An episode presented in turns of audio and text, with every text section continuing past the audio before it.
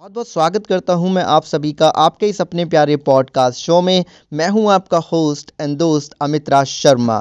जैसा कि आप सब लोग जानते हैं कि क्यू एन ए सीरीज़ चल रही है और ये इस क्यू एन ए सीरीज़ का अट्ठाईसवां भाग है।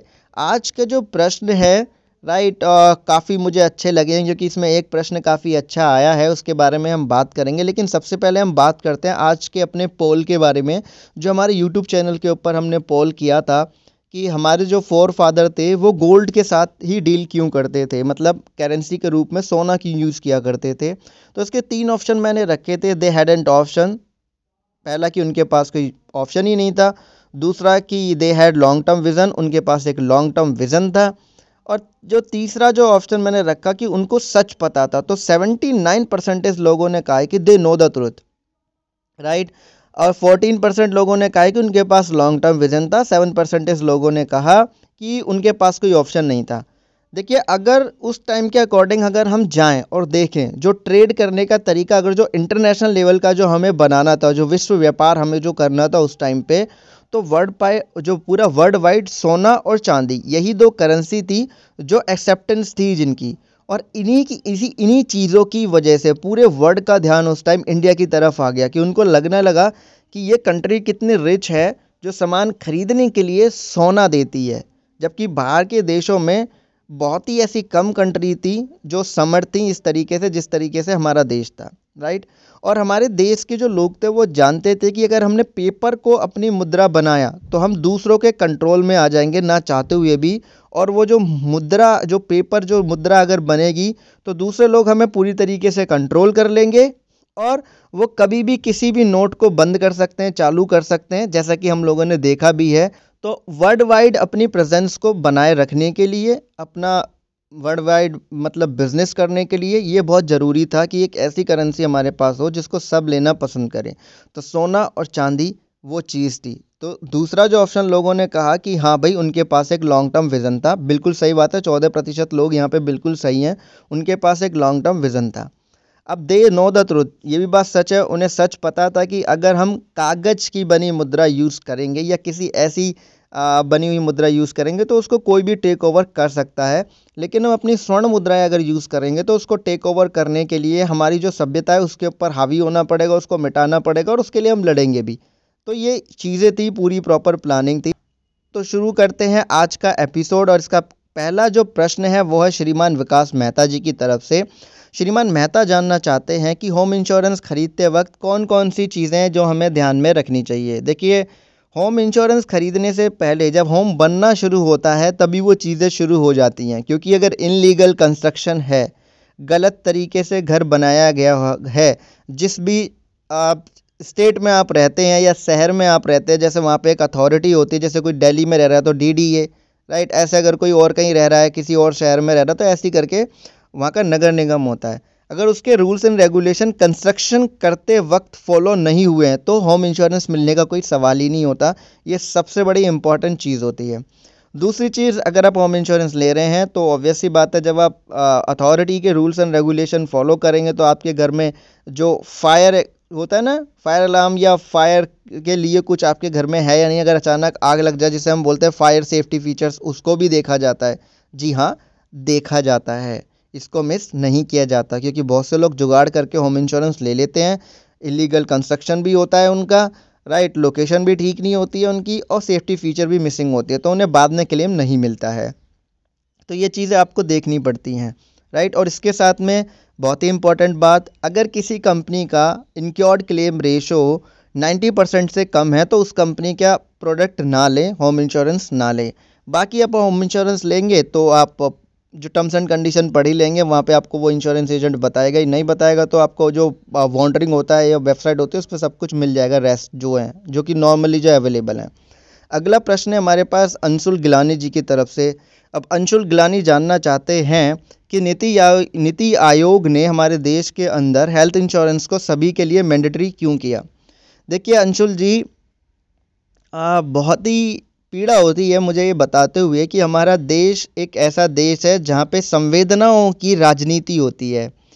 मतलब यहाँ संवेदनाओं की हत्या की जाती है, फिर उनके ऊपर राजनीति होती है और कई सालों तक होती है, ये सब लोग हमने देखा है। और हमारे देश के अंदर करप्शन इतना है कि अगर एक गरीब तबके का आदमी अगर मर जाए और उसकी पहुँच ना हो तो उसकी आवाज़ ऊपर तक पहुँचना छोड़ो, उसका पता भी नहीं लगता कि उसके साथ क्या हुआ। राइट? ये एक सच है। लेकिन एक बोलते हैं ना, कभी ना कभी तो भाग्य करवट लेता है तो ऐसा ही कुछ हमारे देश के गरीबों के साथ भी हुआ। द लानसेंट का मैं नाम बता रहा हूँ गूगल कर लीजिएगा। उन्होंने एक रिपोर्ट सबमिट करी थी कि 2016 के अंदर उन्हें पता चला कि ढाई लाख से भी ज़्यादा लोग, जो बिल्कुल ठीक हो सकते थे, जो ट्रीटेबल सिचुएशन में थे, कंडीशन में थे, वो पुअर हेल्थ केयर की वजह से मर गए। राइट? और नीति आयोग ने भी इस पर अपने ऊपर रिसर्च करी तो उसे भी पता चला कि बहुत सारी आबादी ऐसी हमारे देश की बहुत बड़ा भाग, जो पुअर हेल्थ केयर की समस्या से जूझ रहा है, जिसके पास पैसे नहीं हैं, ऐसे ऐसे केसेस सामने निकल कर आए कि एक माँ बाप के पास बीस रुपये नहीं थे। हॉस्पिटल में जो लोग हैं, उनको देने के लिए, सर गवर्नमेंट हॉस्पिटल में कि बेड के लिए दिए जाएँ राइट नहीं दे पाए और वो बच्चा एडमिट नहीं हो पाया उनका और उसने, बच्चे ने वहीं हॉस्पिटल की गैलरी में जिसको कि एडमिट नहीं हो पाया, वहीं पर दम तोड़ दिया। एक नहीं, कई केसेस हैं। ऐसे भी केसेस आए कि माँ बाप के पास में पैसे नहीं थे एंबुलेंस वाले को बीस रुपये देने के लिए, क्योंकि हमारे देश में हम सब लोग जानते हैं ना कि करप्शन तो है ही राइट तो माँ ने बच्चे को सड़क पे ही जन्म दिया और वो बच्चा मर गया। इस तरीके के केसेस आए अंधाधुंध। और दूसरी चीज़, हमारा देश विश्व में एक पावर बनना चाहता है। तो विश्व में अगर पावर बनना चाहता है तो भैया जो वर्ल्ड की जो अच्छी जो कंट्री हैं, जो सारी चीज़ें कर रही हैं, अपने नागरिकों को देनी है तो पुरानी चीज़ें तो कॉपी पेस्ट हम लोग करते ही आए हैं राइट तो वहाँ से भी हम लोगों ने कुछ उठाया। तो टोटल मिला के पूरा इसका निचोड़ लिखना कि भाई अब तो ये करना पड़ेगा, क्योंकि अब इंटरनेट का ज़माना है, अगर हम लोगों ने नहीं किया तो पूरा वर्ड हम पे थूकेगा, जो कि हो भी रहा था। मैं बड़े सीधे, साफ़ शब्दों में बता रहा हूँ उसी की वजह से नीति आयोग ने एक अपनी कमेटी बनाई गठन किया उसका, जो कि बहुत ही अच्छा सराहनीय कदम था। उसके लिए मैं उनका दिल से धन्यवाद कहता हूँ। फिर उन्होंने रिसर्च करी, उन्हें पता लगा कि अगर ये नहीं किया तो बहुत बड़ी आबादी हमारे देश में एकदम से मरना शुरू हो जाएगी और वो किसी भी पॉलिटिकल पार्टी की हेल्थ के लिए बिल्कुल भी अच्छा नहीं होगा, क्योंकि जिस भी पॉलिटिकल पार्टी के कार्यकाल में ऐसा हो गया, अगर एकदम शुरू हो गया तो वही पॉलिटिकल पार्टी का अस्तित्व ख़त्म हो जाएगा, क्योंकि ऐसे लोग हर पॉलिटिकल पार्टी की कौन जो बोलते हैं ना, एक राज्य जो होता है जहाँ पे वो राज्य करते हैं सीएम होते हैं, वहाँ पे अवेलेबल हैं। तो पूरा इस तरीके का निचोड़ निकल कर आया, तभी ये मैंडेटरी सबके लिए हो गया, जिससे सबको हेल्थ केयर मिले, सब अपना इलाज करा सके, सबको जीने का अधिकार मिल सके। भावनाओं में बह जाता हूँ जब मैं ऐसी चीज़ें देखता हूँ, क्योंकि यार इंसान है, हम एक इंसान दूसरे के इंसान के साथ इतना अत्याचार करता है और हम लोगों को पता भी नहीं चलता।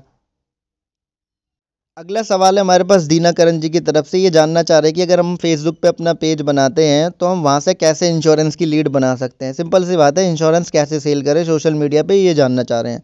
श्रीमान दीना करण जी, आपका सवाल मुझे बहुत ही पसंद आया। इस तरीके के सवाल सच में काफ़ी लोगों की मदद करते हैं। बहुत बहुत धन्यवाद आपके इस सवाल पूछने के लिए। काफ़ी प्रोडक्टिव आपने क्वेश्चन पूछा है। दोबारा धन्यवाद। इसका आंसर बड़ा ही सिंपल है। किसी भी सोशल मीडिया प्लेटफॉर्म को आप चूज़ कर लो। जो आपको अच्छा लगता हो। मेरे हिसाब से फेसबुक अच्छा ऑप्शन है। फेसबुक पे ही ये चीज़ें पॉसिबल भी हैं ज़्यादातर। मान लीजिए फेसबुक पे आप अपना पेज बनाएँगे तो सबसे पहले उसका आर्ट वर्क आपको अच्छा रखना होगा प्रोफेशनल रखना होगा। राइट नंबर दो, आपको दिन में चार पोस्ट ज़रूर करने होंगे, जो कि 200 प्रतिशत प्रॉब्लम सॉल्विंग हो, दूसरों की समस्या के समाधान के रूप में हो। जब आप ऐसा करना शुरू करोगे तो अगले 90 दिन तक आपको कम से कम लगातार दिन में चार बार पोस्ट करना है। रिलेवेंट एक या दो ही हैशटैग यूज़ करने हैं। अगर वीडियो पोस्ट कर रहे हो तो सिर्फ़ एक या दो हैशटैग यूज़ करो और पच्चीस शब्दों से कम में उसका टाइटल वहाँ पे लिख दो, राइट? नॉर्मली, क्योंकि शुरू में आपको सारा जो फेसबुक का जो क्रिएटर स्टूडियो होता है वो तो मिलेगा नहीं, वो बाद में मिलता है, उसकी टर्म्स एंड कंडीशन है। तो जब आप 100 piece of 100 piece of content आप पोस्ट कर लोगे, जो कि 200 प्रतिशत प्रॉब्लम सॉल्विंग होंगे देन आपको क्या करना है? फेसबुक पे एड्स रन करने हैं। एड्स रन करने हैं लोकेशन को ध्यान में रख के एड्स रन करने हैं। आपको अपने टारगेटेड एज जो ऑडियंस आप सेलेक्ट करना चाहते हो, उसको देख के सारे डेमोग्राफिक को ध्यान में रखते हुए। इस तरीके से आपको लीड वहाँ पे क्या होगा? आपकी ट्रैफ़िक आ जाएगा, आपके पेज के ऊपर। राइट जब ट्रैफ़िक आ जाएगा देन आप इंट्रोड्यूस कर देंगे कि मैं ये कंपनी के लिए या किसी भी कंपनी के लिए, किसी भी तरीके जो भी आपको इंश्योरेंस सेल करना है, उसके बारे में। तो धीरे धीरे लोग आपसे पूछने लगेंगे। बचरते आपको कंटेंट पोस्ट करते रहना होगा वैल्यू प्रोवाइड करती रहनी होगी विदाउट एनी एक्सपेक्टेशन और लोगों से कहना भी होगा, फिर एंड में अगर आपको चाहिए तो आप मुझसे ले सकते हैं। इसमें कोई शर्म वाली बात नहीं है। ओके और फेसबुक एड्स के बारे में अगर डिटेल में जानना चाहते हैं आप तो मैंने पाँच पॉडकास्ट बनाए हुए हैं। अपने, अपना हमारा यू द रियल शो है, वो इंग्लिश में अवेलेबल है, आप उन्हें जाके सुन सकते हैं। अगर आपको नहीं समझ में आता है तो मैं आपके लिए हिंदी में क्रिएट करके दूँगा। अगला सवाल है हमारे पास ज़फ़रुल हक की तरफ़ से। श्रीमान हक जानना चाह रहे हैं कि क्या हमारे देश के अंदर कोई ऐसी हेल्थ इंश्योरेंस कंपनी है, जो प्रीमियम मंथली बेसिस पे पे करने की फैसिलिटी देती हो? हक जी, अभी तो इस टाइम ऐसी कोई भी कंपनी नहीं है जो मंथली बेसिस पे आपको प्रीमियम पे करने की फैसिलिटी प्रोवाइड करे। लेकिन हाँ आने वाले समय में 2020 में, अक्टूबर में ये एक ऑप्शन देखने के लिए मिलेगा कि वहाँ पे कस्टमर क्वार्टरली बेस पे भी प्रीमियम पे कर पाएँगे। कुछ रूल्स ऐसे चेंजेस होने वाले हैं। और इसी के साथ में एक सिंपल सा हैक है जो मेरे बहुत सारे दोस्त यूज़ करते हैं, मेरी फैमिली में भी यूज़ करते हैं कि हम लोग क्या करते हैं आरडी ओपन कर लेते हैं। जिसमें हम मंथली बेसिस पे कुछ पैसे डालते रहते हैं ऑन एन एवरेज जो हमारे हेल्थ इंश्योरेंस या लाइफ इंश्योरेंस की प्रीमियम के होते हैं, क्योंकि ईयरली प्रीमियम जाती है, फिर हम अपने आरडी में से निकाल के वहाँ प्रीमियम हम पे कर देते हैं। पैसा भी जुड़ जाता है, थोड़ा सा इंटरेस्ट भी उसमें आ जाता है, कुछ पैसे के आसपास, कुछ रुपये के आसपास तो हमें लगता है कि हम मंथली पे कर रहे हैं तो हमारे ऊपर बर्डन भी नहीं पड़ता। ये चीज़ जो हम करते हैं आपके साथ हमने शेयर करी है। आशा करते हैं कि इस पॉडकास्ट एपिसोड में आप सभी को थोड़ी बहुत इन्फॉर्मेशन मिली होगी। आई होप कि आपको इस पॉडकास्ट एपिसोड से कुछ इन्फॉर्मेशन मिली होगी। अगर आपको इन्फॉर्मेशन मिली है तो इस पॉडकास्ट को रेट कीजिए, क्योंकि अगर आप रेट करेंगे तो मेरे को इससे और ज़्यादा हिम्मत मिलेगी और अच्छा आपके लिए काम करने के लिए। क्योंकि मैं चाहता हूँ कि आपके जो भी प्रश्न हो, मैं सबका ज़्यादा से ज़्यादा जवाब जवाब दे सकूँ, आप सबकी मदद कर सकूँ।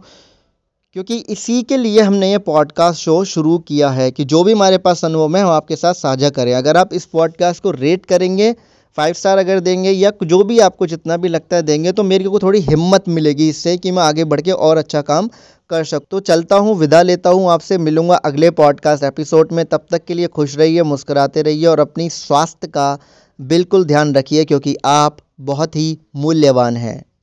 धन्यवाद। बहुत बहुत धन्यवाद।